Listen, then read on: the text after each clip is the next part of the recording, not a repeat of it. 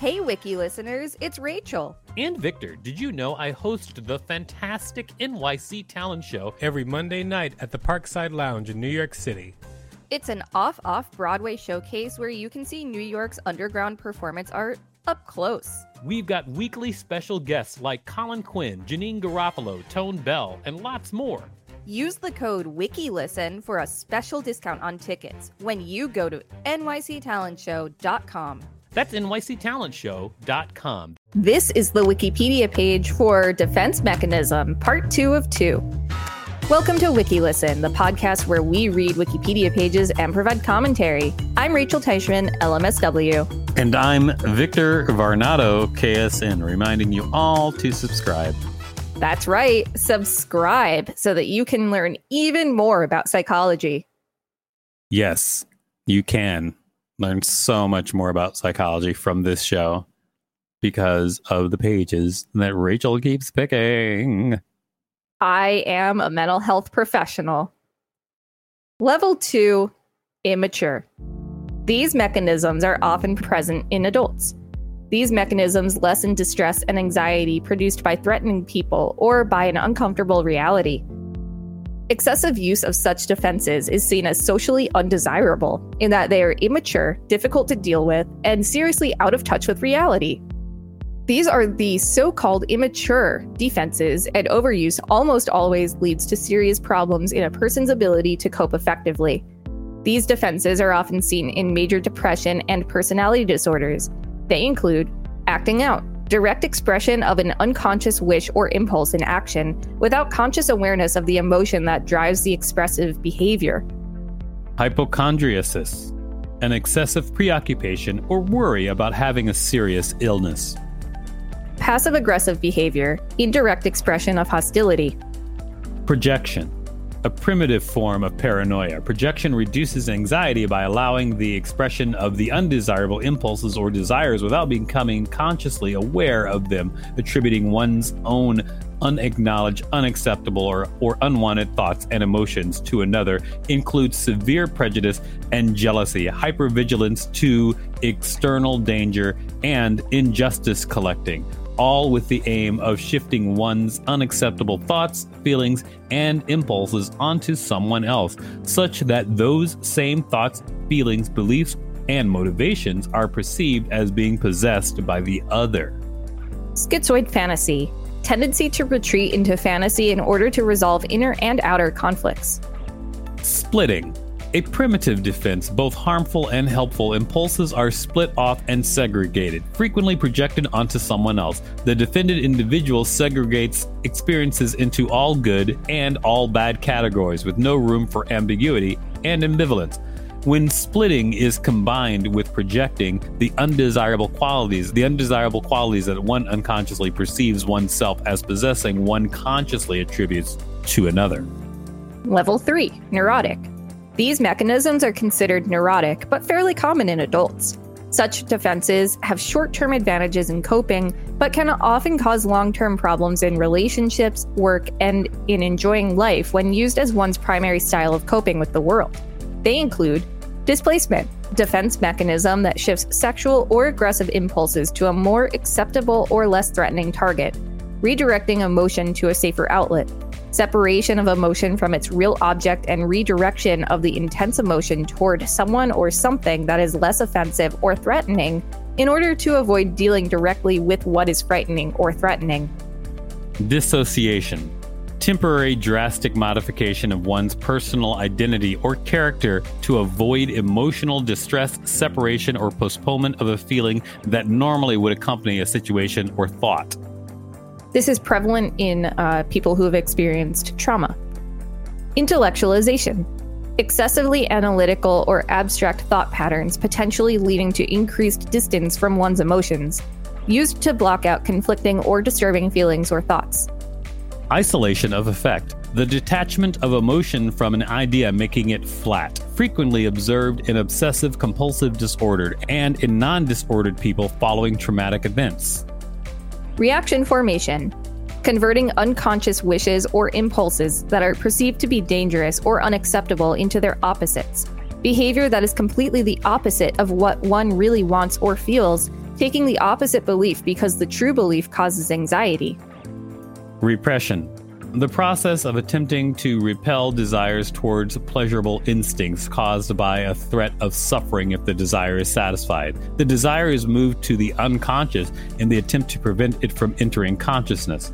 Seemingly unexplainable naivety, memory lapse, or a lack of awareness of one's own situation and condition, the emotion is conscious, but the idea behind it is absent. Now, before you go on, I do want to say that the last episode, we had a talk where I said I use humor, and then I was mature to my defense mechanism is humor, and that was mature. And then you said that you don't think mature means what I think it means. And then I said, I think it means cool. So now we get to find out what they mean by mature. Because okay. Maybe they mean an idiot. I don't think that's what they mean either. Oh. Level four, mature. These are commonly found among emotionally healthy adults and are considered mature, even though many have their origins in an immature stage of development. They are conscious processes adapted through the years in order to optimize success in human society and relationships. The use of these defenses enhances pleasure and feelings of control. These defenses help to integrate conflicting emotions and thoughts, whilst still remaining effective.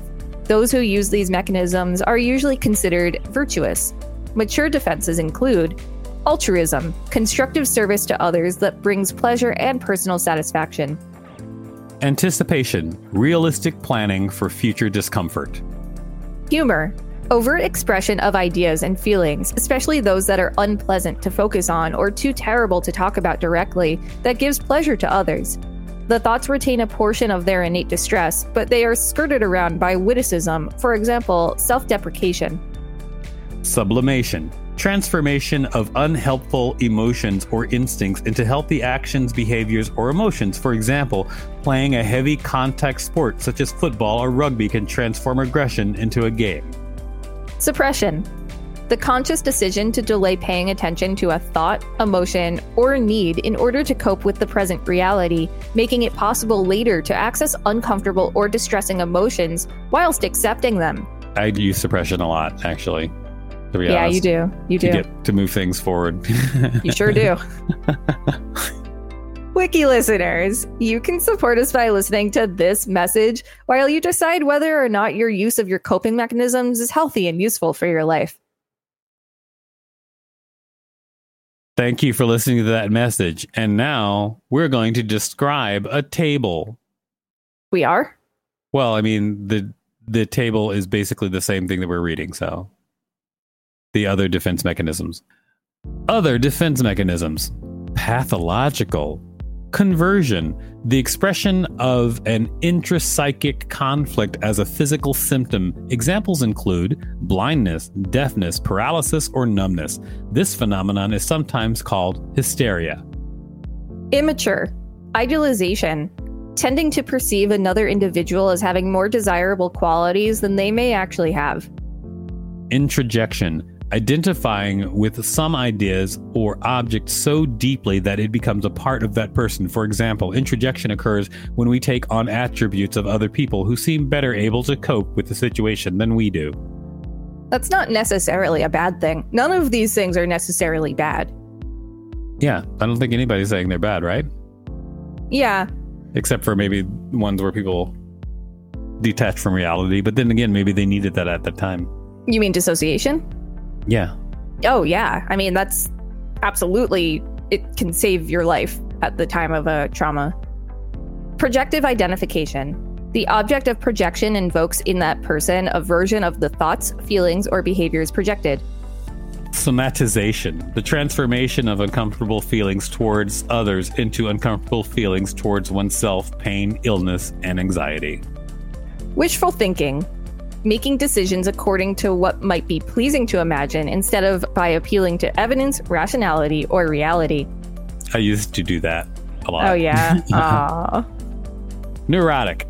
Isolation. Separation of feelings from ideas and events. For example, describing a murder with graphic details with no emotional response. Rationalization. Making excuses. Convincing oneself that no wrong has been done and that all is or was all right through faulty and false reasoning. An indicator of this defense mechanism can be seen socially as the formulation of convenient excuses. Regression, temporary reversion of the ego to an earlier stage of development rather than handling unacceptable impulses in a more adult way. For example, using whining as a method of communicating despite already having acquired the ability to speak with an appropriate level of maturity. Undoing. A person tries to undo an unhealthy, destructive, or otherwise threatening thought by acting out the reverse of the unacceptable. Involves symbolically nullifying an unacceptable or guilt-provoking thought, idea, or feeling by confession or atonement. Upward and downward social comparisons. A defensive tendency that is used as a means of self-evaluation. Individuals will look to another individual or comparison group who are considered to be worse off in order to dissociate themselves from perceived similarities and to make themselves feel better about themselves or their personal situation. Withdrawal. Avoidance is a form of defense. It entails removing oneself from events, stimuli, and interactions under the threat of being reminded of painful thoughts and feelings. Relation with coping. There are many different perspectives on how the construct of defense relates to the construct of coping. Some writers differentiate the constructs in various ways, but, quote, "An important literature exists that does not make any difference between the two concepts." In at least one of his books, George Eman Vaillant stated that he will use the terms adaptation, resilience, coping, and defense interchangeably. Coping and defense mechanisms have been extensively studied in relation to various mental health conditions, such as depression, anxiety, and personality disorders. Research indicates that these mechanisms often follow specific patterns within different disorders, with some, like avoidant coping, potentially exacerbating future symptoms. This aligns with the vulnerability stress psychopathology model, which involves two core components: vulnerability, non-adaptive mechanisms and processes, and stress, life events. These factors interact to create a threshold for the development of mental disorders. The types of coping and defense mechanisms used can either contribute to vulnerability or act as protective factors. Wowsy, wowsy, woo-woo. We done did it. We read the whole thing. Wasn't that a fun article? Yeah, it was interesting. I wouldn't say fun. I thought it was fun. I can tell. This has been the Wikipedia page for Defense Mechanism, part two of two. Thanks for listening to WikiListen. You can find us at wikilisten dot com and on all social media and on TikTok at WikiListen, except for X, which is at wiki underscore listen. Please rate and review us on Apple Podcasts because it really helps us out. Check us out on YouTube for more content. And don't forget to smash that subscribe button with your projection onto others. If there's a particular page you'd like us to read, let us know. We'll read it.